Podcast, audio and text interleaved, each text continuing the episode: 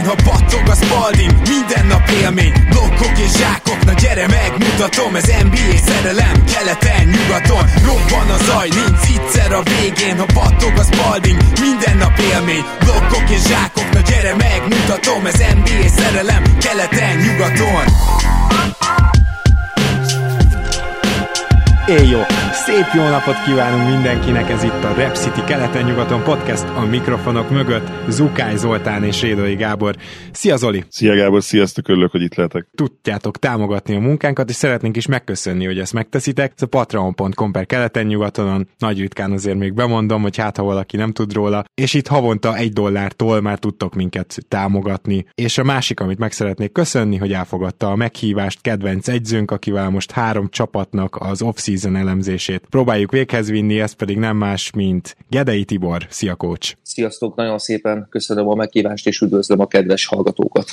Szia Tibi, én is üdvözlök. És ugye három csapat, mert így, így fogunk most menni. Lehet, hogy lesz egy-kettő olyan, aminél meg tudjuk keresni a kedvenc csapatonbeli szakértőnket, de az biztos, hogy most nem fogunk tudni végigmenni így a 30 csapaton, mert annyira rohadt kevés idő van. Éppen ezért Tibi három körülbelül kedvenc csapatát vesszük most előre, ezek pedig az OKC, a Golden State és természetesen a Dallas, úgyhogy róluk lesz ma szó, és én arra gondoltam, hogy kezdjünk a Golden State Warriors-zal, mert meglehetősen vegyes a, a megítélése a GSV-nek, pedig ugye a legfontosabb információ velük kapcsolatban még mindig az, hogy Clay Thompson megsérült, és a Clay Thompson sérülés előtt ugye Zolival már beszélgettük itt az elmúlt hónapokban azt, hogy hogy Boomer Bass csapat lehet. Én azt is elmondtam, hogy szerintem vége a 60 győzelmes Warriorsnak, így is, úgy is. De mindezek a beszélgetések most egy kicsit semmibe fosztottak, nem Zoli? Mert Clay Thompson nélkül ez a csapat, nyilván kitérünk majd arra, hogy hogy néz ki,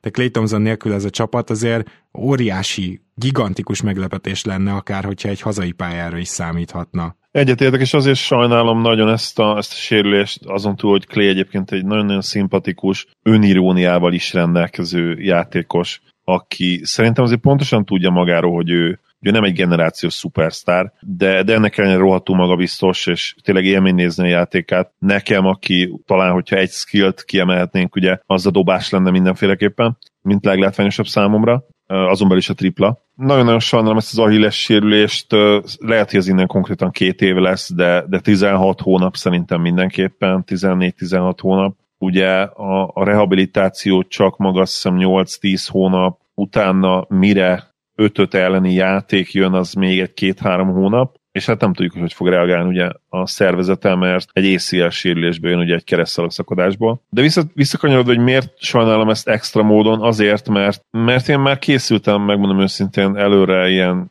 na, na ugye gyerekek, én megmondtam nektek, hogy még mindig rohadt jók lesznek mell döngetésre, mert meggyőződésem, hogy nagyon jók lettek volna. Nem azt mondom, hogy 60 plusz győzelem, és mondjuk a, a nyugaton a Clippers és a Lakers mellett egyértelmű contender státuszt elérték volna, de szerintem nagyon jók lettek volna, és ilyen 54-55 győzelmet sem tartottam volna lehetetlennek. Azon egyszerűkból, hogy, hogy még mindegyik sztárjuk 30-hoz közel van. Ugye Curry most töltötte be nemrég azt hiszem a 32-t, de, de tudjuk, hogy az ő játékstílusa elvileg jól fog megöregedni. Draymond kérdőjelesebb volt, de tavaly volt egy ilyen bounce back időszaka, és hát Clay egy normál mezei úgymond ACL után, amit azért még elég jól, amit azért már elég jól lehet kezelni, so, sok mindent elérhetett volna, így, így teljesen más. Az egész terv át van húzva, vagy ha nem is áthúzva, de legalábbis borzasztóan kérdőjeles, és hát én sem tudom majd a mellemet döngetni, mert ahogy mondtad Gábor, kizárólag tartom, hogy hazai pályért küzdjenek így. Tibi, te tudsz mesélni egyrészt sajnos az Achilles sérülésről is, másrészt pedig egyetértesz az Olival abban, hogy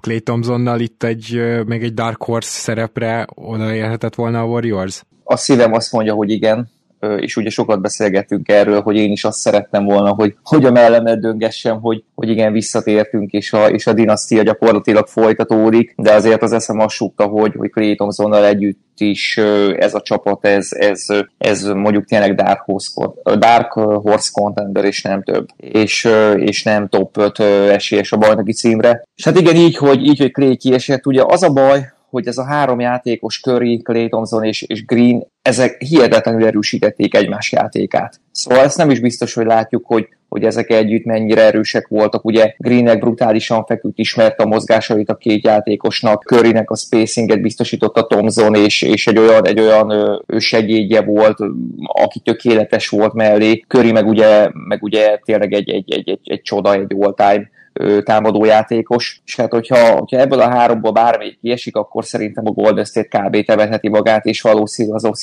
is egy picit másképp alakult emiatt, mint hogy alakulhatott volna, hogy a Clay marad, és hogy hogy fog visszatérni, vissza fog-e térni, sajnos nincsenek jó ábrányjaim, illetve lehet, hogy csak én vagyok az AI leszakadásom után, én, én figyelem ezeket a dolgokat nagyon, vagy nem tudom, üldözési mániában, de azt érzem, mint hogyha az NBA-be egyre több játékosnak elszakadna az Ahillesze, illetve itt a körzetemben is egyre több játékosnál látom ezt, és nem tudom ennek mi lehet az oka, de mondom lehet, hogy ez csak azért van, mert ezt a sérülést ezt ugye kivált képfigyelem. Én, én azért azt túlzásnak tartom most itt NBA-be visszagondolva, hogy, hogy nagyon növekedne, nem ezt mondtad, nem azért, de a, annyi növekedés nyilván lehet, hogy erről beszéltünk Zolival ugye körülbelül egy éve, hogy a védekezés egyszerűen teljesen más dimenziókba került, teljesen más mozgás igénye lett, és azért ez bizonyos dolgokat jobban megterhel.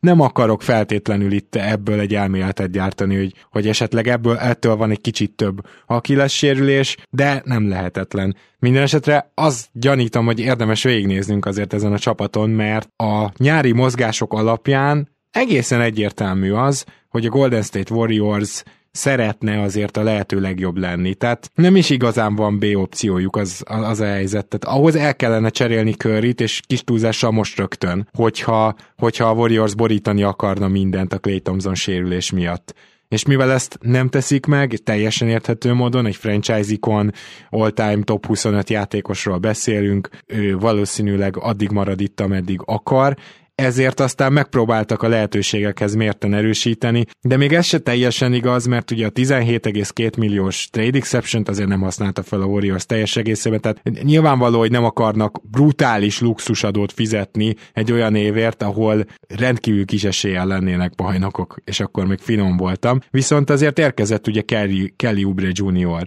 aki valamennyire mondhatjuk, hogy Clay Thompson pótolná, igaz, hogy inkább 3-as, 4-es, mint sem 2-es, 3-as, de most jelen pillanatban úgy néz ki ez a Warriors, és kíváncsi vagyok, Zoli, hogy csak a kezdőt nézve szerinted ez mennyire erős, hogy valószínűleg Stephen Curry, Andrew Wiggins, Kelly Oubre, Draymond Green, és vagy Kavon Looney, vagy James Wiseman.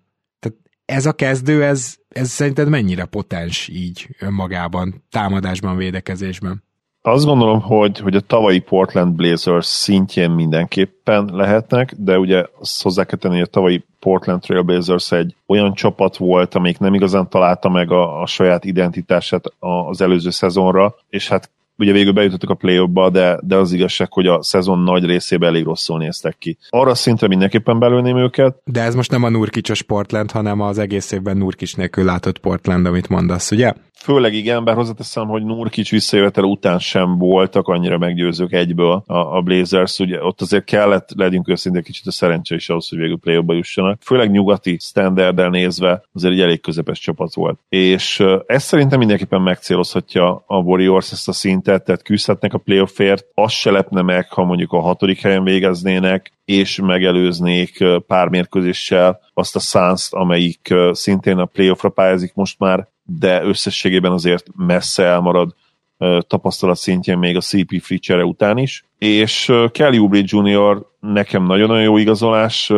nyilván azok után, ami történt, ugye Clayvel, aki nem nagyon lehet pótolni a jelenlegi piacról. Az egyedüli talán, aki, akivel lehetett volna, az Bogdanovics volt, de ugye a Warriorsnak rá nyilvánvalóan nem volt esélye. Csupa kérdőjel ez a csapat, Steph curry és sőt azt mondom, hogy Steph curry kívül, mert Draymond is nyilván kérdőjeles, hogy most akkor melyik arcát fogja mutatni, Kelly Oubre is, mondom, szerintem nagyon jó potenciál van benne, még mindig eléggé fiatal, 24 éves talán? Igen, terébe, igen. Szóval még mindig látom magam előtt, hogy fejlődjön, és mondjuk 20 pontos játékos legyen jövőre, akár már ebben a szezonban, de, de azért ez csak egy új szerep, és, és más dolgokat is vár majd el tőle Steve Kerr. Támadásban főleg azért nem lesz egyszerű, megtanulni a Warriors rendszerét, és nincs arra garancia, hogy ő, hogy ő annyira jó lesz, mint amennyi potenciál benne van egyébként, ami szerintem remek. Uh, Wiseman nyilván egy teljesen nagy kérdőjel, tehát ha ő egy nagyon jó újon szezon tudna, újon szezon tudna hozni, akkor az, az nyilván alapjaiban változtathatná meg az esélyt a Warriorsnak, és, és én Wigginsre is kíváncsi vagyok ebben a szerepben. A contender státuszt azt leírom, arra szerintem nincsen esély, de azt még mindig látom magam előtt, hogy, hogy meglepetést okozzanak, és a jelenlegi helyzetükben Clay nélkül a meglepetés szerintem az lenne, hogy, hogy 5., 6., 7. helyért küzdjenek, és mondjuk megszerezzék végül a 6., 5., 6. helyet, inkább a 6. talán. Mm. Igen, egy plafonnak ezt én is be tudom lőni egyébként, ezzel egyet tudok érteni. Tibi, nyugodtan reagálj így a kezdőre is, de én pont ezzel dobnám tovább a, labdát, hogy Andrew Wiggins valóban csökkentett szerepbe van ebben a kezdőben? Mert én azt gondolom, hogy Stephen Curry kívül ő az egyetlen, aki le tudja ütni itt a labdát úgy, úgy igazából. Nyilván Draymond Green egy, egy passzoló magas ember, egy jól passzoló magas ember, ezzel sok mindent meg lehet oldani, és nem is kell annyiból handling talán alapvetően a Golden State Warriors rendszerébe, de ha most csak a kezdőt nézem, akkor vagy azt csinálod, hogy azért Wiggins is időnként igenis egy-egyezik, meg, meg, meg kicsit ilyen Durant szerepben van, vagy azt, hogy Curryn 40%-os usage lesz, és ha választania kell körnek, és titkon azt gondolom, hogy Currynek is, akkor egyikőjük sem az agyon használjuk Curryt ebben az évben verzió mellett döntene szerintem. Szóval ezért aztán azt gondolom, hogy támadásban is lehetnek gondjai, a védekezésről majd külön beszélünk, de támadásban is lehetnek gondjai ennek a csapatnak. Az a baj, hogy, hogy én keresem a pozitívumokat, de nem találom ha Wiseman 18 éves, ugye 19 lesz decemberben, vagyis hogy 18 évesen fog valószínűleg először pályára lépni az NBA-be, és nem tudom, hogy ki volt utoljára az a center, aki center poszton 18 évesen hozzáadott, pozitív hozzáadott értékkel bírt bármelyik NBA csapat játékára. És hogyha ilyen játékos kéne keresnem, akkor bajba lennék hirtelen. A másik pedig ugye Draymond Greennek a, a playmakingje az akkor jött ki, amikor, amikor deadline upot játszottak, és tényleg négy olyan játékos vette körül, akik, akik, akik tudtak dobni. Erre idén nem nagyon lesz esély. Deadline upot abszolút nem látok, hogy, hogy a Golden State-nél ilyen lenne, ami, ami Greennek a irányító képességeit fogja limitálni. Nekem eleve Green és... Ha közbevághatok, lehet Death line csak az most nem az ellenfél, hanem a saját haláluk lesz majd szerintem. Oh, igen, igen. Igen. A, igen. Egyébként bocsánat a kiejtésért.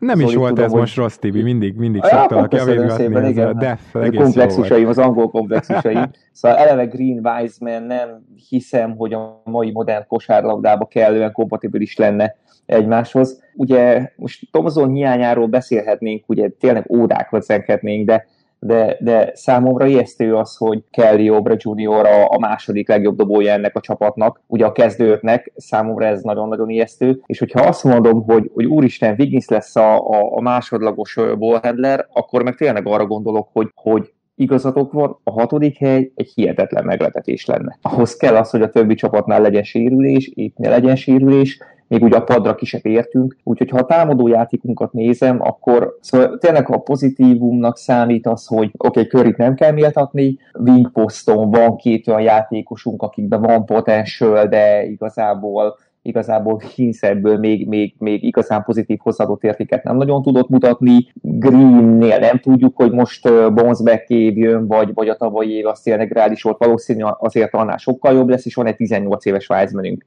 Nem, én nem látom, hogy play jutnánk, és ezt nagyon szomorúan mondom, és tényleg a szívemre, bocsánat, az eszemre hallgatok leginkább, mm. amikor ezt, ezt prognozizálom, hogy, hogy ugye az új szabály miatt lehet, hogy majd play meg megcsíphetünk egy 9. helyet, persze benne van a hetedik, benne van a hatodik hely, hiszen, hiszen hosszú az év, hosszú a szezon, de, de reálisan nézve szerintem a Warriors jelenleg nincs a nyolc legjobb nyugati csapat között. Mm. Én is teljes mértékben így látom.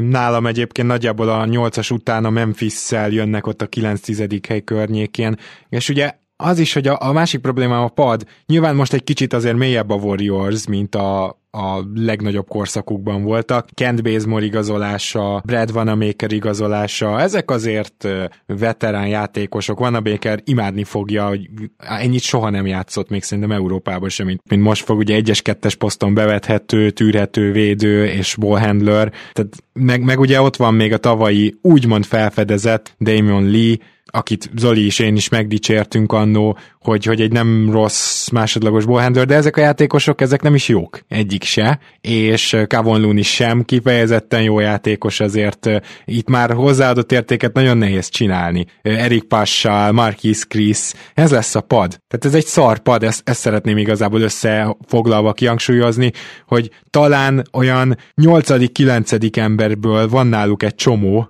és abból még mélyek is, de már ötödik, hatodik emberből sem igazán van, bocsánat, hatodik, hetedik emberből sem nagyon van igazán azon a padon.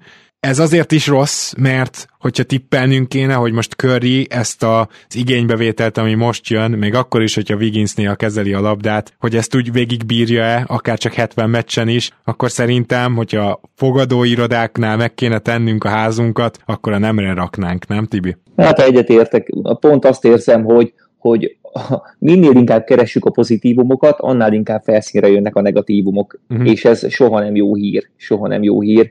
Nekem egyébként nincsenek jó ábrányjaim. Én, én tényleg azt sajnálom nagyon, hogy, hogy szerintem egy diasztiát hagyni kell meghalni. Ugye ez főleg a 98-as Bulls után fogalmazódott meg bennem, bocsánat, nemrég fogalmazódott meg bennem a 98, 98-as Bulls, Bulls kapcsán, hogy én megadtam volna ennek a Golden State-nek, hogy, hogy a Curry, Thompson, Green hármas a pályán vérezzen el, és ne úgy, mint a, a Raps ellen ugye a döntőbe, hogy, hogy, hogy az egyik megsérül, a másik megsérül, hanem emelfővel berjék meg őket, és mondjuk azt, hogy igen, most lezárult egy korszak. És én nagyon-nagyon sajnálnám, hogyha ezt nem láthatnánk.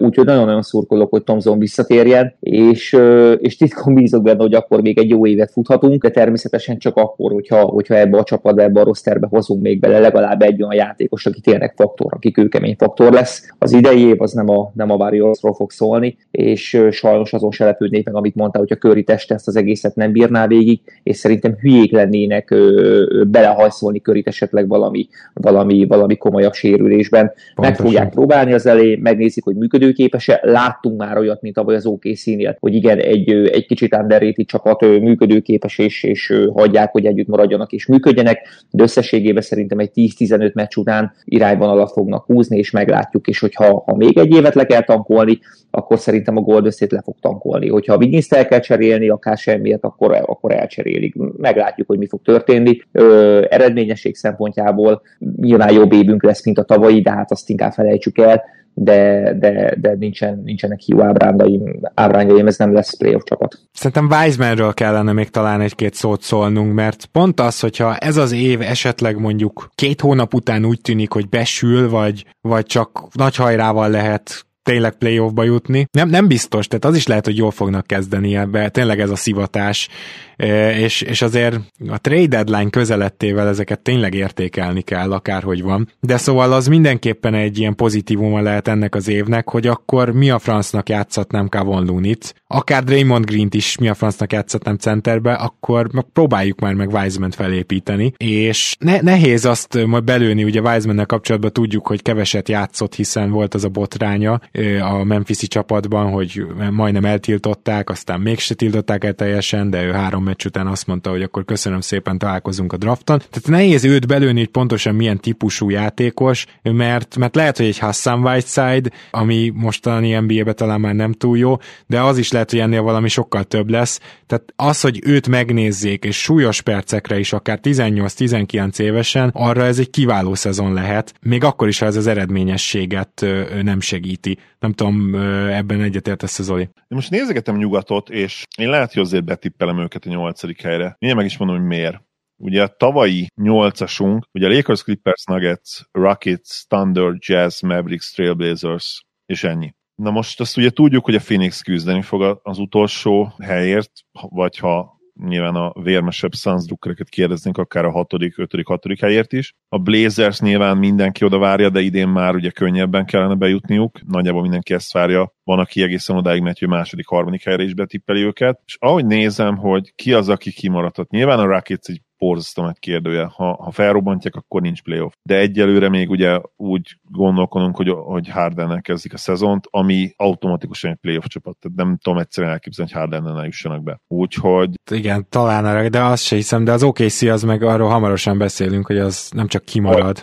Volt, bajban vagyok, igen. Tehát az OKC kiesik. Nem, nem vagyok bajban, mert az OKC fog akkor kiesni, ugye a Rakicet most még oda várjuk, és akkor én az OKC kieső helyére szerintem a Warriors fogom mondani a, Memphis-szel szemben is, bocsánat Gábor, és a Phoenix suns szemben is egy picivel esélyesebbnek tartom őket jelen pillanatban, még így Clay Thompson nélkül is. Fú, nekem ez brutális. Tehát, hogy a Suns szerintem az egy kategóriával jobb csapat lesz idén, mint a Golden State, és, és a plafonjuk is sokkal magasabban van. Szóval, a de akkor... plafonjuk szerintem is magasabban van, de nem tudom, tehát ennyire azért bízok a Steph Curry, Draymond Green duóba. Tehát ez a duó sokkal, sokkal, sokkal, sokkal, sokkal, és még egyszer hozzáteszem, sokkal jobb, mint a CP3 Booker duó. Hát, nem, nem tudom erre mit mondjak, mert ezt át kell majd gondolnom, majd a szanzos adásnál visszatérünk rá. E, ebből kifolyólag, csak, csak és simán ebből kifolyólag sem gondolom azt, hogy, hogy, hogy esélyesebbek, de, de akkor ez majd más lesz a tippünkben. Én a suns azt nem is csak a nyolcadik helyre várom, hanem följebb. Viszont, viszont igen, tehát azért ebből is látszik, hogy nagyon nehéz lesz a Golden State-nek itt bejutni, és a, amit, amivel ezt alá tudnám még támasztani, az az, hogy szerintem ez a Golden State ebben a formában azt el tudom róluk hinni, hogy esetleg olyan top 15, top 20 között ilyen középmezőnyben lesznek védekezésben, bár ez se lesz könnyű, ahhoz Wisemannek egyből jónak kell lennie, mert, mert Draymond Green, ő az egyetlen gyakorlatilag igazán jó védőd, és akkor ott van még Ubre, aki olyan nem rossz, tehát ez így kevés de talán ezt még elhiszem. De hogy támadásba ők igazán a top 10-be visszatérjenek, hát az rohadt nehéz lesz. Ugye sokszor mondjuk azt, hogy persze Wiggins-t is láttuk már 40%-kal dobni, mellesleg Ubrére is ugyanéz igaz, hogy akkor majd mennyi üres helyzetük lesz. De nem. Tehát itt, itt már egy szem Curry nem teremt annyi üres helyzetet, mint mondjuk Curry és Thompson tenné, főleg úgy, hogy esetleg két olyan játékos, Green és Wiseman, vagy Green és Looney pályán lesz, akik nem tudnak dobni. Tehát ez sem igaz, hogy majd Wiggins meg Ubré felváltva dobálja az üres saroktiplákat, mert rohadtul nem ez lesz. Úgyhogy én nem is védekezésbe féltem annyira a warriors ott is féltem, de támadásban lehet, hogy mondjuk a, amit Curry hozzá tud rakni, hogy egy top 15-ös csapat, csak azért, mert ő pályán van. Ő tényleg ilyen transzcendens támadójátékos. De hogy ennél feljebb menjenek, azt, azt nehezen tudom elképzelni. Hát a maximálisan egyetértek, és csak ismételni tudom önmagam, hogy, hogy támadásban a Green Wiseman párossal nem lehet egyszerűen top 10-ben lenni, lehetetlen, és hogyha védekezésben a második legjobb játékosod papíron egy 18 éves újonc, aki tavaly nem játszott gyakorlatilag, akkor, akkor ott sok jóra ne számítsunk. És hát Wisemannél pedig, pedig az, a, az az elméletem, hogy, hogy főleg az ő posztján nyilván egy szuperatletikus későbbiekben nagyon jó rimprotektor lehet belőle, egy nagyon jó védőjátékos, és egy modern, mai, mai kosárlabdában nagyon jól, jól használható modern ötös lehet belőle, de, de ezek a játékosok, ezek mindig sokkal-sokkal később érnek be, mint egy-egy mezőn játékos akár. Szóval nagyon-nagyon ritka az, hogy akár 20-21 évesen olyan domináns teljesítményt tudnak center ötös poszton nyújtani a játékosok, főleg ugye védekezésben, amit ugye meg kell tanulni, hogy, hogy annak legyen net pozitív hatása. Én nem nagyon látom, hogy a, hogy a Phoenixnél hogy lenne ez a Warriors most jobb, pedig nem, pedig nem vagyok Phoenix Drucker, de a Curry Green összehasonlítással a, a szembe a Paul Bookernél, meg azt érzem, hogy hát Paul Booker jelenleg egyszerűen a mai kosárlabdában jobb, mint, mint Curry és Green. Én így látom. Kilencedik hely, vagy hogyha körit esetleg megint kiültetik és elkezdik szétmenedzselni, akkor, akkor meg rámennek a draftra is. És, hát ez egy jó draft, Te, tegyük hozzá, hogy ez egy nagyon jó draft lesz. Tehát ez Igen, és azt se tagírja igazából. Igen. Jó, ö, azt gondolom, hogy játszunk egy kicsit. A játékunk neve az, most nem veletek, mert mi most már felkészültünk az okc de kedves hallgatók, légy szíves fejből, kinek hány OKC játékos megy most? Várok.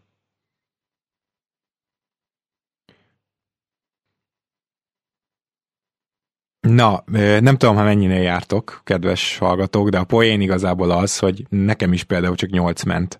Most lehet ez nagyképűen hangzik, de nagyon kevés olyan pillanat van az életemben, amikor nem tudok legalább 13 játékost minden 30 csapatból felsorolni. Tehát amikor érezt, én is csak 8 tudtam felsorolni, hogy éreztem magamban, hogy hú, baszeg, egy kicsit új arcokat látnának a nézők Oklahomában, ha lennének. Tehát egészen elképesztő, hogy hogy kicserélődött ez a csapat, és Ugye beszéltünk korábban arról Pándi Gergővel, hogy mennyire lehet ezt a eszet felhalmozást a végtelenség pozitívnak értékelni, ugye Presti kapcsán, hát én elég pozitívnak értékelem, Gergő kevésbé, de ami biztos, hogy gyakorlatilag egy tökéletes tankszezon elé néz az OKC, a végeredmény az szerintem az, hogy nyugaton nagy csoda lenne, ha bárkit megelőznének. És akkor kezdjük a végeredménnyel. Mennyire értesz ebben egyet, Tibi? Hát nekik ez a céljuk, és, és ezt hihetetlenül jól csinálták. Annyira le van az a keret butítva és csupaszítva, hogy nem azt mondom, hogy csodálkoznék, hogyha meccset nyernének, mert nyilván fognak meccset nyerni, de nagyon-nagyon-nagyon figyelni fognak rá, hogy ők tényleg Button 2 csapat legyen.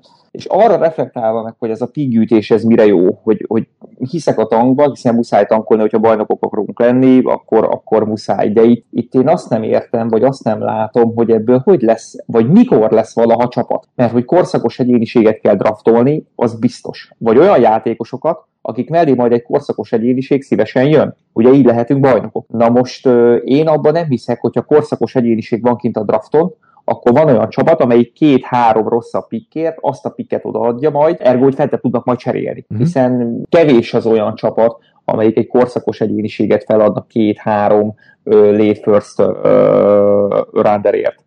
Úgyhogy én ebben nem igazán hiszek. Abban Igen. hiszek, hogy nyilván ebből a sok draftból, ebből kijöhet pár olyan játékos, aki, aki tényleg jó NBA játékos lehet, és hogyha kellően jó masszát össze tudnak szedni, akkor majd talán bele tudnak egyszer igazolni egy, egy, egy olyan sztárt, akivel felérhetnek a csúcsra. Hát de várjál, de... hát most azt ne zárjuk ki azért, hogy, hogy ennyi draft pickkel és saját rossz draft pickjeikkel három, mondjuk két-három év alatt ne fognának ki egy franchise playert. A saját pick az teljesen rendben van, ezért kell tankolniuk. És ez tök jó.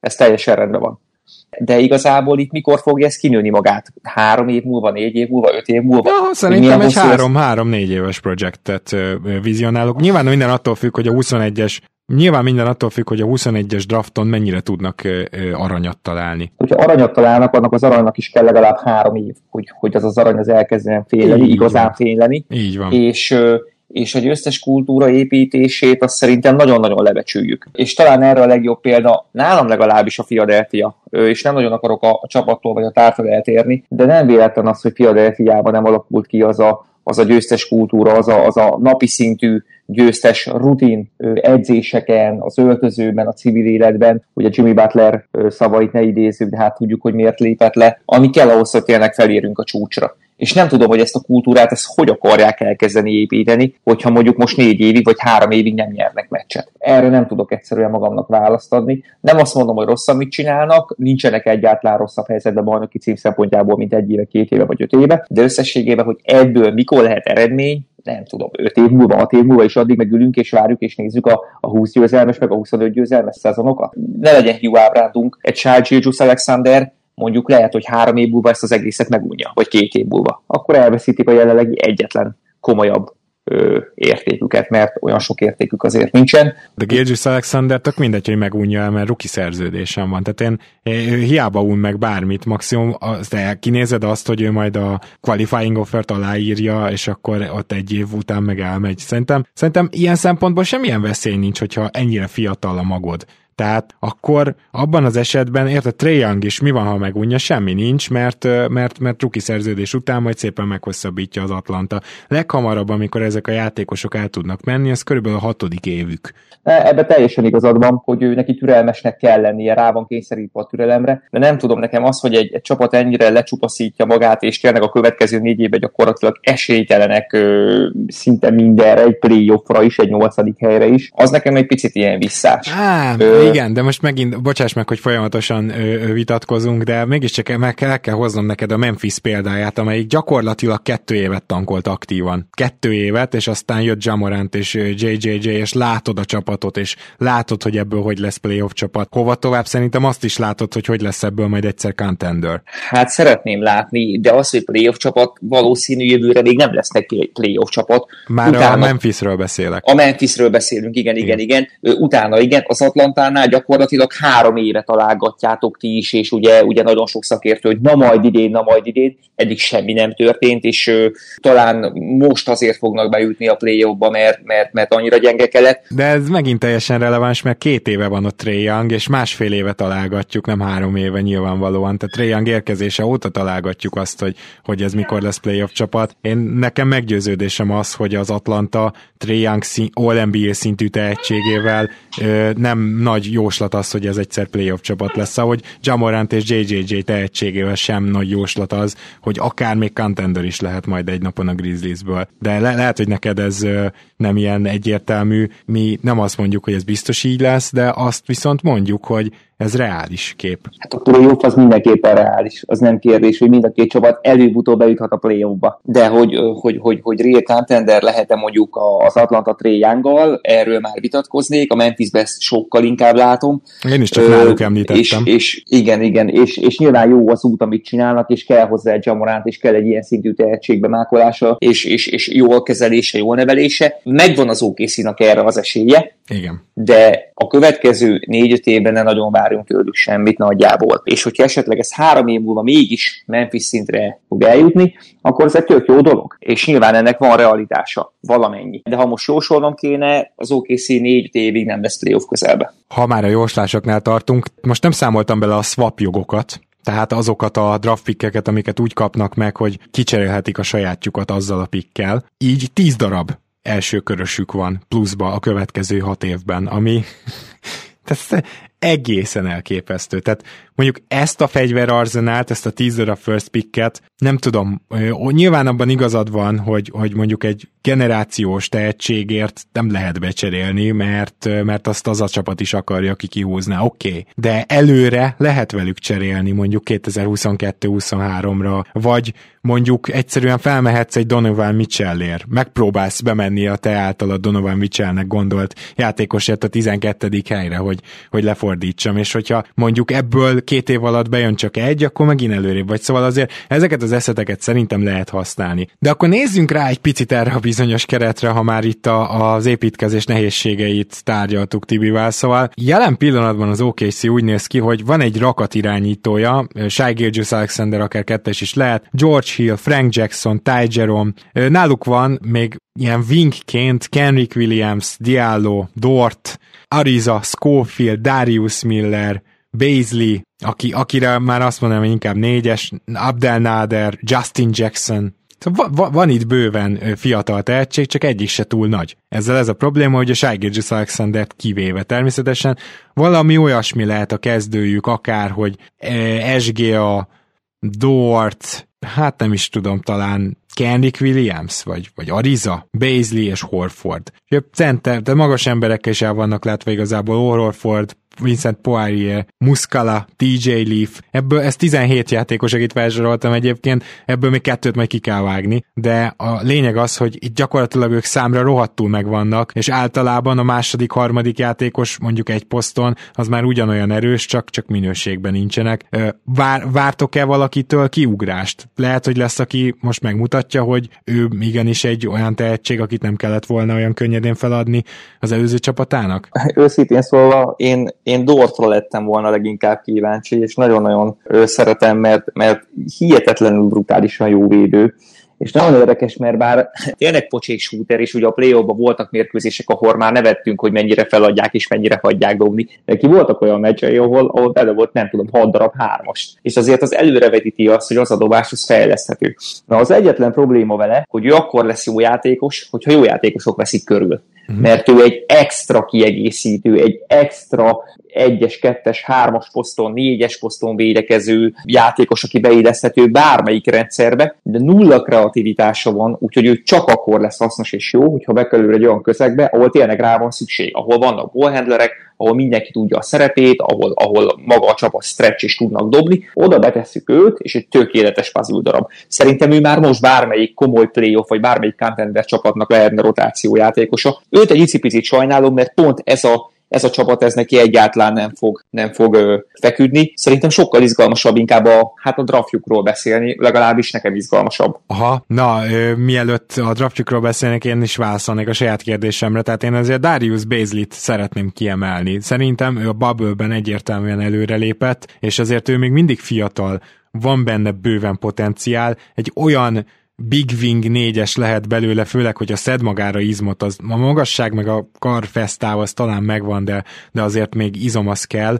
Aki be fogja tudni dobni szerintem a triplát, tehát nekem teljesen rendben van a dobó mozdulata, legalábbis a bubble látott, és ezen kívül is talán legalább egy kizárást meg tudok verni szinten, le fogja tudni ütni a labdát, és hogy milyen védő lesz, az egész gyerekben látok egy ilyen templomegere Paul George-át, és ez, ez nyilván nem olyan extra játékos akkor, de ez nem egy rossz játékos a templomegerének Paul George-a. Úgyhogy én őt mindenképpen figyelni fogom, illetve természetesen Shai Gilgis Alexandert, és Frank Jacksonnal sincsen például problémám, én remélem, hogy ő, ő majd pályára tud lépni, Kendrick Williams szintén egy ilyen titkos kedvenc prospektem, aki elképesztő erős, ugye ő, ő kb. Dortal majdnem hasonló játékosok, csak Williamsnek még nem volt ezt alkalma igazán megmutatni, úgyhogy szerintem lesz azért kit figyelni, csak nem sokan, és ez, ez azért megkeserítheti a következő évet az Oklahoma City drukkereinek. Abban nagyon egyetértek Tibivel, hogy, hogy Dort egy közelkész játékos, ugye a triplája az a, az a kérdőjeles faktor, ami még fejlődhet, és ami, hogyha fejlődni tud, akkor ő egy nagyon-nagyon jó kiegészítő játékos lehet majd. Viszont ezt nem látom magam előtt, hogy, hogy ő a ballhandlinget, a labdakezelést komolyan tudja fejleszteni. Egyetértek, mondom még egyszer ebből a szempontból Tibivel. Az OKC-be egyértelműen talent kell, abban is maximálisan egyetértek Tibivel, hogy, hogy a következő években nem feltétlenül a playoffért fognak küzdeni, illetve én is, hogyha most valaki egy pisztolyt tartana a fejemhez, akkor azt mondanám, hogy a következő négy-öt évben valószínű, hogy nem lesz playoff, mint mondjuk az, hogy kétszer bejutnak, bár ez lehet, hogy evidencia egyébként, hogy így tettem fel ezt a dolgot, és ezzel már lehet, hogy te is egyetértenél, Gábor. Igen, ezzel már valószínűleg én is. Én, én nem is azt mondtam, hogy playoffba fognak jutni, hanem ugye inkább arra gondoltam, hogy, hogy azért nem törvényszerű, hogy egy ilyen tankolást öt szegény év követ, mert ott a Memphis példának. De persze nem, nem azt mondom, hogy mindenképpen ez fog történni. Tényleg attól függ, hogy milyen talentet találnak majd a Rohadli pikkekkel, amiről szintén beszéltetek. És már találtak és... is elvileg egyet, csak idén nem fog játszani.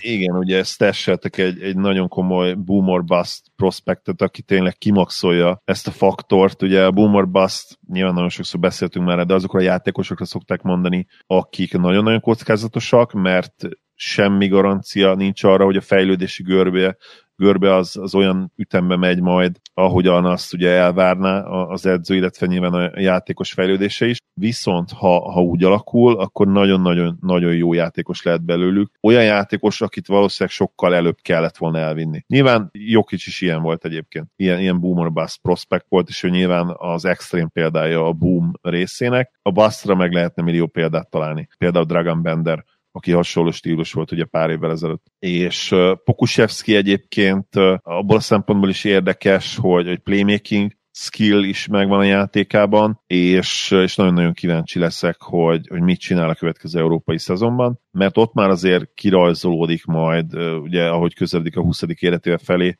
most már valamit virítania kéne. Ez egy nagyon jó talent szerintem, viszonylag ugye alacsony kockázattal is, hiszen nem egy ilyen top 5-ös pikket kellett előni érte, és a, a következő lépések pedig az, hogy, hogy bemákolni egy korszakos játékost akár a drafton. Jelenlegi tudásunk szerint bár nagyon erős draftok jönnek, a következő három évben azért nem biztos, hogy lesz ilyen LeBron szintű prospekt, akik ugye általában minden évtizedben egy van körülbelül. Nem tudjuk, hogy a, hogy a 20-as években ez mikor fog eljönni, de valószínűleg nem 2023-ig. Nagyon-nagyon jó játékosok lesznek, nyilván Hall of Famerek is, de ilyen korszakos prospektről most egyelőre nem tudunk, legalább így a 2023-as évig úgy néz ki.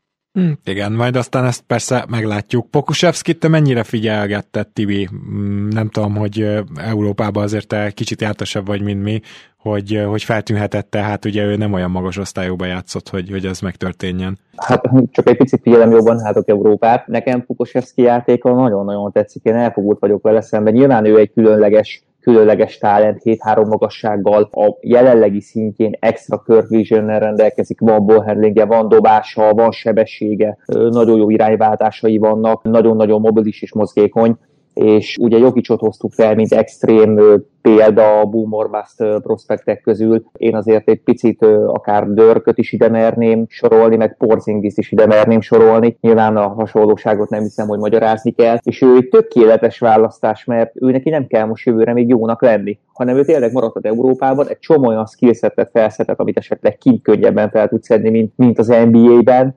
Ő teljesen más nyomás alatt fejlődhet, ami szerintem brutálisan jó az OKC-nek A legrosszabb dolog, ami történik, hogy kiderül, hogy ő nem alkalmas fizikailag az NBA-re. És akkor mi van? Semmi. Előttek egy pikket, maradt 18, teljesen mindegy. Viszont, hogyha esetleg ez a kifutás ez tényleg pozitív irányba megy, akkor ő lehet tényleg egy olyan alapköve két, de inkább három év múlva az okc amire már érdemes lesz építeni, aki mellé biztos, hogy kell majd egy korszakos egyéniség, de ő belőle kinézem azt, hogy a hogy, hogy neki a peak az akár az, hogy egy, egy, egy nagyon-nagyon stabil második opciója legyen egy, egy contender csapatnak. Úgyhogy sok a kérdőjel vele, de sokkal-sokkal több a pozitívum jelenleg, mint a kérdőjel, és nekem pont emiatt tetszik ő nagyon. És akkor egyetlen egy záró gondolat az OKC-vel kapcsolatban. Nagyon érdekes lesz a jövőben figyelni a 2022-es első körösüket, ugyanis az lateri védett, tehát hogyha az nem megy át akkor az Atlantához, akkor két második körössé változik, és ez miért érdekes, mert akkor 22-ig gyakorlatilag garantálható, hogy nem akarnak majd jók lenni, mert nyilván az az első körös, az majd még kellene nekik, legalábbis nagyon valószínű. Akkor viszont beszéljünk egy olyan csapatról, ami már jövőre sokkal jobb akar lenni, mint tavaly, úgyhogy tavaly is meglepetést okozott, ez pedig a Dallas Mavericks. Összefoglalva a Dallasnak a off-season mozgásait, azért ez egy majdnem csillagos ötös. Tehát szerintem ami extra a Dallasban az az, hogy Josh Richardsonnal tulajdonképpen megszerezték azt a wing védőt, aki mellesleg második számú labdakezelőként, és, és akár dobóként is, most mondom az előző szezon ellenére, akár dobóként is hasznára lehet a csapatnak, és semmilyen szintű védőjük, semmilyen második számú ballhandlerük nem volt, hogyha a szárny pozíciókat kettőtől négyig nézzük, úgyhogy Josh Richardson egy hihetetlen erősítés lehet itt, és azért, azért ebben a keretben most jelen pillanatban már benne lehet egy komoly előrelépés az ő érkezésével, én ezt gondolom, és ezzel nyitnám meg a Dallas beszélgetésünket, mert kétségtelen, hogy Josh Green is érkezett a draftról, meg ugye James Johnson egy csere, cserén keresztül, de nem biztos, hogy ők még akkora faktorok lesznek. Richardsontól viszont szerintem egész Dallas azt várja, hogy, hogy ő meghozhatja azt a szintemelkedést. Zoli, ti a magyar Dallas drukkerek például ebben mennyire értetek egyet? Egyértelműen optimisták vagyunk. Van, aki óvatosabban optimista, van, aki ajtós túrontan a házba. Én valahol a kettő között vagyok. El tudom képzelni azt, hogy jelentősen jobb, jelentősen javult csapat leszünk, de hogyha ez így is lesz, az nem, nem, azt, nem akarom azt mondani, hogy nem elsősorban, de de legalábbis nem teljes mértékben ugye Josh Richardsonnak lesz majd köszönhető, aki valóban, mint ahogy mondtad, kettő darab gyengeségünket is hát erősíti mindenféleképpen. Az egyik az, ami a legnagyobb gyengeségünk volt, hogy bár volt egy nagyon jó perimétervédőnk, ugye Dorian Finney-Smith személyében, nem volt egy másik olyan játékos mellette a kezdőben, akit periméter játékosokra úgy, úgy tényleg rá tudtunk volna úgy állítani, hogy ott, ott nagyon pozitív eredményeket várjunk. Helyenként működött a védekezésünk, de úgy összességében azért inkább nem, mint igen, és bár tény, hogy Szet egyébként nagyon-nagyon fontos láncszeme volt a kezdőnek, és, és ő meg ahhoz tett hozzá, hogy a legjobb támadó csapat lettünk, azért összességében fit és kiegyensúlyozott, kiegyensúlyozottság szempontjából Josh Richardson úgy ez jobb lesz nekünk. És én úgy is gondolom, hogy kicsit megnyertük ezt a cserét, bár azt hozzá kell ugye tenni, hogy és beszéltünk erről hetekig, pontosan egy olyan játékos kellett a Fili line ugye Embiid és Simons mellé, mint Seth, aki, aki nem 38%-kal, hanem 43-45%-kal dobja a triplet. Mhm. Mit, mit gondolsz arról, bocsánat, hogy, hogy kicsit megbeszakítalak, mit gondolsz arról, hogy egyáltalán hogy nézhet ki majd a kezdőtök? És utána majd persze Tibi te is reagálj, de, de ugye ez is kérdés, hogy a visszaigazoltál a Trey Burkett a Dallas, és ö, őszintén szólva ő a legjobb irányítótok valószínűleg nem a, az újonc második körös Terry, és nem is Branson, ha a klasszikus irányítót nézzünk, ha meg Doncsicsot nézzük oda, Dorian Finney-Smith visszakerül a kezdőbe, úgymond, és nem kerül ki Josh Richardson miatt. Amíg ugye képi nem lesz, addig szerintem szerintem elég egyértelmű a kezdő, ugye Kleber lesz a centerünk, Dorian Finney-Smith lejjebb erőcsatár poszton, Josh Richardson lesz ugye a kis csatárunk, a dobó hátfélünk ugye Tim Hardaway Jr. és Luka lesz az irányító poszton. Majdnem biztos vagyok abban, hogy így fogunk felállni december 22-én az első reguláris meccsen. Aztán amikor képi visszajön, utána nyilván árnyaltabb lesz a kép, mert akkor vagy kirakod ugye Klebert, és, és valószínűleg ez lesz a jobb megoldás, és bár az meg ugye nem tudom, hogy mennyi shooting szempontjából ugye kérdőjeles lehet, hogy ott, ott azért már lesznek komolyabb problémák, vagy ha nem is problémák, legalábbis ilyen kellemesebb fajtából Carlisle-nak. Minden esetre a legjobb line szerintem úgy fog felállni, hogy nem lesz benne igaz irányító ebben az évben. Uh-huh. Azt, azt gondolom. Tehát nehezen látom azt, hogy Branson kezdőbe verekszi magát, ahogy azt is nehezen látom nyilván, hogy, hogy Tyler Terry már az első évében az egyébként egyértelmű tehetségét komoly játékpercekre váltja. Ja, hát szerintem is vagy Burke, vagy senki, tehát hogy Terry meg Branson nálam se. Burke-öt nem tudom elképzelni kezdőben. Hosszú távon nyilván, tehát lesz, lesznek, lehetnek olyan meccsek, ahol ő is kezdeni fog, vagy akár Branson is kezdeni fog. Ugye Branson azt hiszem az újon cv is volt, hogy kezdett, meg még tavaly is. Úgyhogy nyilván ilyenek történhetnek, de a legjobb line szerintem egyikük sem lesz ott, aztán majd meglátjuk. Szerintem Luka és Richardson mellé teljesen felesleges betenni egy, egy echte playmaker vagy egy echte irányítót, teljesen pazarlás. Nagyon tetszett Gábor, hogy Richardsonnál mondtad azt, hogy azt a shootingot is hozott, mert ez igaz, és ne Curryhöz, ne, ne Seth Curryhez mérjük a shootingját, mert nyilván ő, ő top dobó a ligában, és, és neki ez volt a special skill, és ettől volt játékos, viszont minden másban hihetetlenül nagy szintet léptünk, és nyilván nem a Philadelphia-t elemezzük, de de az, hogy esetleg ők is nyertek ezzel a cserével is, és mondjuk win-winnek apostrofáljuk, a, azt tehetjük, de a Dallas hatalmasat nyert ezzel. Ha megvan a harmadik láncszem, én úgy gondolom, én nagyon-nagyon-nagyon örülök neki, és mivel itt ugye elég komoly belső fejlődésre is van lehetőség, ugye Doncsicsnál nem tudom, hogy mi lehet a pik, meg mi lehet a plafon, hiszen a tavalyi éve is már szenzációs volt, és gyakorlatilag több top 5 teljesítmény nyújtott a playoff együtt, biztos, hogy top 5 volt a ligában. Nem tudom, hogy, hogy ezt hova lehet fejleszteni, és hogy, és hogy hogy lehet még jobb, de hogy fejlődni fog, az, az, az, az, az azért garantálható. Úgyhogy én ennek a szigazolásnak nagyon-nagyon örülök, és jövőre ki tudunk úgy állni, hogy, hogy a védekezésünk a szintet fog lépni, úgyhogy a támadásunk nem hogy rosszabb, hanem talán még egy, egy, egy nagyon-nagyon picit még akár jobb is lehet. Ugye Doncsics fejlődése, Richardson beépítése, az, hogy van még egy ballhandlerünk. Tudom, hogy ez egy picit futurisztikusnak hangzik, de szerintem semmi nem indokolja, hogy a támadásunk rosszabb legyen. I- igen, ezt értem, csak, csak van, van egy olyan dolog az NBA-be szerintem, hogy, hogy vannak a támadásnak korlátai, és ezt nagyon feszegette már a Dallas. Tehát arra gondolok egészen pontosan, hogy Doncsics ellen ki fognak dolgozni a következő években védekezési sémákat a csapatok. Csak ellene. Vagy esetleg a LeBron elleni védekezési sémákat megpróbálják minél jobban ugye oda alkalmazni. De hogy ez egy idő után látszani fog, tehát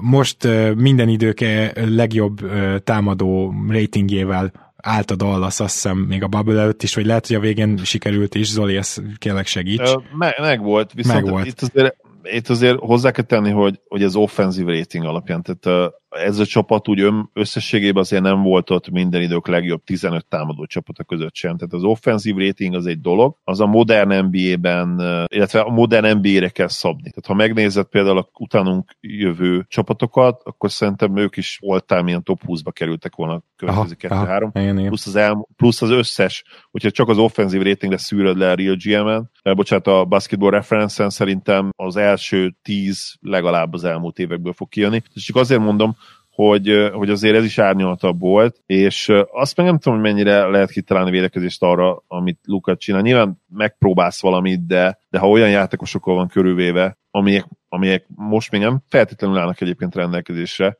akkor azért nem tudom, hogy mennyire lehet őt lelassítani. Tehát ez valószínűleg olyan kérdés, mint hogy LeBron mennyire le- lehet lelassítani, vagy egy Kobe Bryant-et mennyire lehetett lelassítani. És ezzel nem azt mondom, hogy Luka karrier szinten ott van, még ahol ezek a játékosok voltak, mert nem, de úgy összességében csodákat nem tudsz tenni ellene védekezni. Ez biztos, tehát ez szerintem foghatatlan gyakorlatilag, de attól függetlenül nem, nincs az most kőbevésve, hogy a Dallas megint majd történelmileg a legjobb, még mondjuk egy ponttal száz labdabirtokásra vetítve még megnöveli. Tehát... Sőt, sőt, szerintem nem is biztos, hogy mi leszünk az elsők. Én azt várom, hogy top 3-ba legyünk megint, vagy még a top 5-ben az is teljesen rendben van. Ami fontos, hogy a clutchban sokkal-sokkal jobbak legyünk, mert azt hiszem utolsók voltunk konkrétan az előző évben. Utolsó előtti, igen. 29. És, lett clutchba Dallas. És a védekezésünk az meg nyilván a 10, nem tudom, 9. helyről. Az meg mondjuk előre lépjen a 13, 14, esetleg 12. helyre, és akkor összességében egy, egy lényegesen erősebb gárdát láthatunk, még úgy is, hogyha egy nagyon-nagyon hangyányit visszaesik a támadójáték. Én ezt teljesen adom, és azt gondolom, hogy emiatt léphet jelentőset előre a Dallas, hogyha most a védekezés egyben lesz, megközelíti mondjuk a top 10-et, akkor ennek a csapatnak nyugaton top 4-be kell lennie alsó hangon. Most ezt lelövöm előre, hogy én nem azon gondolkozok, hogy a Dallas hazai pálya lesz-e, hanem hogy az első három hely közül melyikre tippeljem be őket, mert szerintem Doncsicsnak most most nem kell még egyszer akkor átugrania, mint első meg másod évvel között, az elég szürreális is lenne. De hogyha még egy kicsit ugrik, ha még egy picit fejlődik, és az eddigiek alapján nem mondhatjuk azt, hogy ez nem valószínű, hanem azt mondhatjuk, hogy igen, még tovább tud fejlődni ez a srác, és és ez a, ez a jelentősen jobb roster, ami most így Josh Richardsonnal körülötte van, ez pedig működésre tudja bírni az egyző, már pedig Carlisle-ról beszélünk, és ez az ember bújtatta, ez úgy hangzik, mintha valami gyilkost bújtatott volna, de ez az ember bújtatta el például védekezésben JJ Barrett évekig. Tehát, eh, tehát ez az ember működésre fogja bírni ezt szerintem ezt a keretet, akkor a Dallas ö, már a tavalyi szinthez képest is, ami nem a hetedik volt, hanem körülbelül a harmadik, negyedik a net rating alapján, ugye most beszéltünk a clutchról, hogy ott nagyon rosszul teljesítettek. Nyilván ennek volt köszönhető az, hogy nem nyertek annyit, mint amit a net rating mutatott volna. Tehát, hogyha ezt a csapatot még egy kicsit tovább fejleszted, akkor ez top 3 kell, hogy legyen nyugaton. És én, én nekem szilárd meggyőződésem jelenleg, hogy ez így is lesz a dallas kapcsolatban. Nem tudom, Tibi, te mennyire tartod ez bátornak például? Nem érzem a szélpróbálásnak ezt a kijelentést, mert én is háromba várom őket és ugye net rating alapján tavaly is már liga elit voltak, az egyetlen dolog, ami hiányzott, az ugye a klács volt, amit ti is elmondhatok, hogy abban hihetetlenül gyengék voltunk, aminek ugye kettő faktora van. Az egyik az, hogy a vezérünk az ugye másodéves, ergo nyilván lesz ő még rutinosabb, és lesznek még jó döntései. A másik pedig az, hogy itt azért van egy pech is. Tudom, hogy ez fél hangzik, hangzik de a végjátékoknál igenis van valamennyi szerencsefaktor. Egyszerűen ez, ez elkerülhetetlen. Úgyhogy ha ez kiegyenlítődik, és, és, és póker nyelven élve elvé felett fogunk futni, akkor már az alapszakaszban is lehet akármi, akár egy top 2 is. Illetve a Doncsics védekezésre meg, meg egy olyat reflektálnék, hogy alapszakaszban se James nem tudták lassítani, se Janis, se James James Harden senki. Az, hogy a play majd kitalálnak valamit ellene, az oké, okay, azt lehet, majd meglátjuk, de alapszakaszban nem bírom elképzelni, hogy majd úristen a csapatok külön csak a Dallas ellen, csak Doncsics ellen olyan dolgokat fognak gyakorolni és csinálni, amit csak ellen és senki más ellen soha. Ez azért nem jellemző az NBA-re.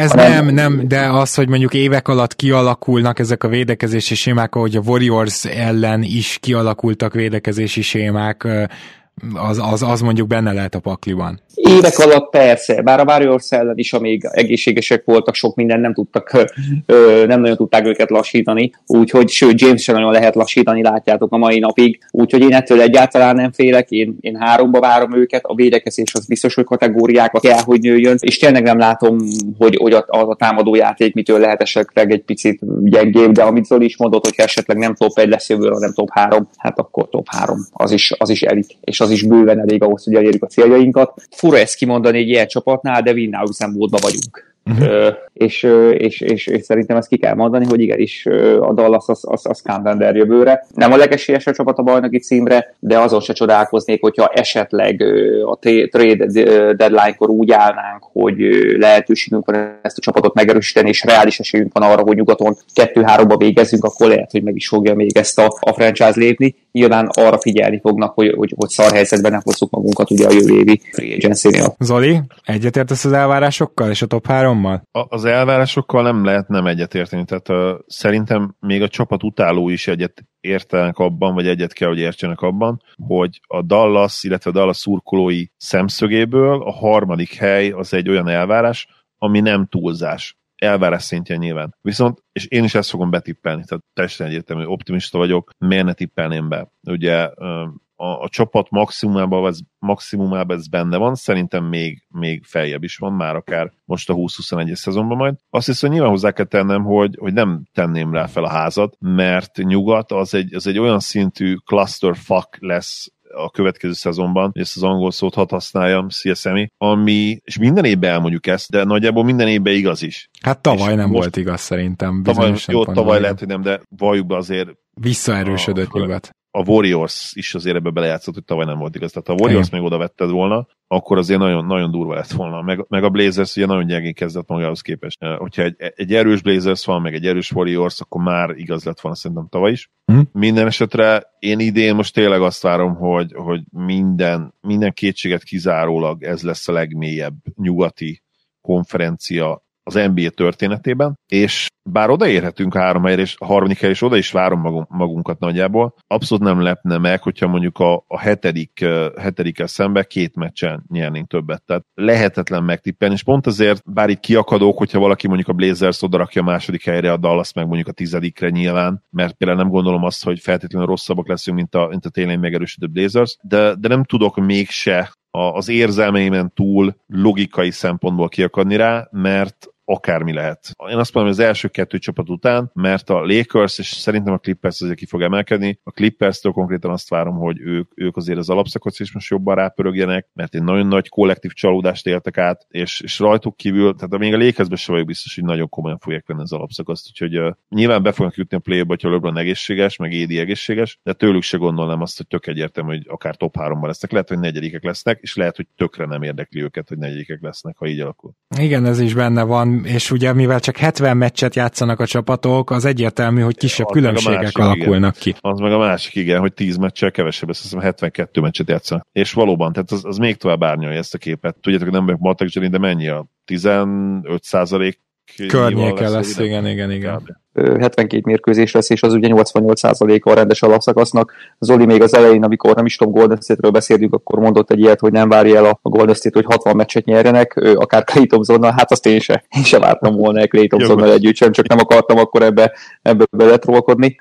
Tényleg. Egyébként most tényleg abba, abba az irányba megy a liga, hogy kvázi mindegy, hogy egytől négyig, hogy hol végez az alapszakaszban a csapat, ezt, ezt most már tényleg mindenki látja, úgyhogy a load management az gyakorlatilag az összes csapatnál megy. Itt Főleg, főleg nem lesznek nézők, ugye, mert az is, azt sem tudjuk még. Tehát, hogy ha, ha, mondjuk ilyen ezer néző lesz, akkor meg tényleg nincs nagy különbség, hogy hol játszol. Igen, bár én úgy gondolom, hogy legyünk optimisták, és, és bízunk azért abba, hogy a következő playoffot már, már teltház előtt játszhatják a csapatok, és minden néző ki lesz éhezve az élő kosárlabdára is ott lesz a mérkőzéseken. Azért ennyire szerintem lehetünk optimisták, és nálam a vírus téma az gyakorlatilag itt off is. Én nagyon várom úgy gondolom, hogy most a Dallas lesz az a csapat, akinek a mérkőzéseit, hát élőben biztos nem, mert ugye ők hajnalba játszanak, de reggel átlával azzal fogok kezdeni, hogy így persze vissza fogom nézni. Ők lesznek most nekem a jövő évben a leg, legizgalmasabb csapat, és ennek azért örülök, mert Zoli, te emlékszel arra, amikor, amikor szurkoltunk a verességekért, és az egy tragikus év volt, és én nem is tudtam nézni, és szörnyű volt, úgyhogy igenis megérdemeljük, hogy most győzelmeket lássunk. Csak támogatni tudom, de tényleg megérdemlitek meg. Szerintem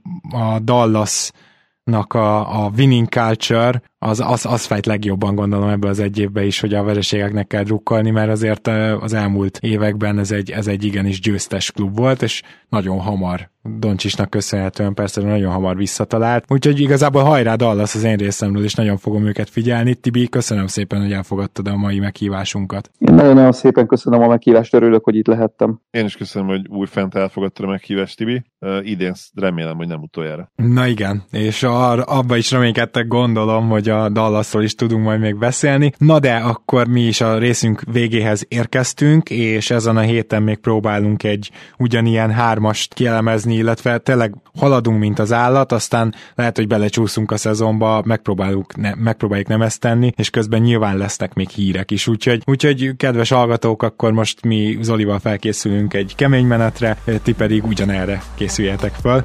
Zoli, köszönöm szépen, hogy ma is itt voltál. Örülök, hogy itt lettem. Szia Gábor, sziasztok! Akkor hamarosan jelentkezünk, úgyhogy addig is kitartást, minden jót nektek. Sziasztok!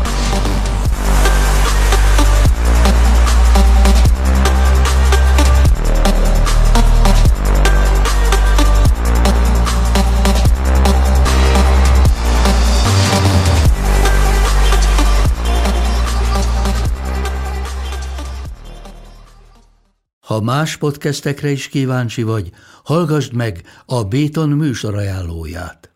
El tudod képzelni, hogy a podcastet, amit éppen most hallgattál, fél év múlva már a mesterséges intelligencia generálja? Mi sem. De ha érdekel, eljötte már a gépek lázadása. Hallgass bele az Embertelen podcastbe. Orsós Lajos vagyok, a műsor házigazdája. Egyelőre még élőben. Egyelőre. Fedezzük fel együtt, hogyan ismerkedik, randizik, mesél és vitatkozik Betty és Péter, két teljesen mesterséges intelligencia. Lajos, a podcast címét mond még egyszer, Léci. Oké. Okay. Embertelen podcast. Ez a műsor a Béton közösség tagja.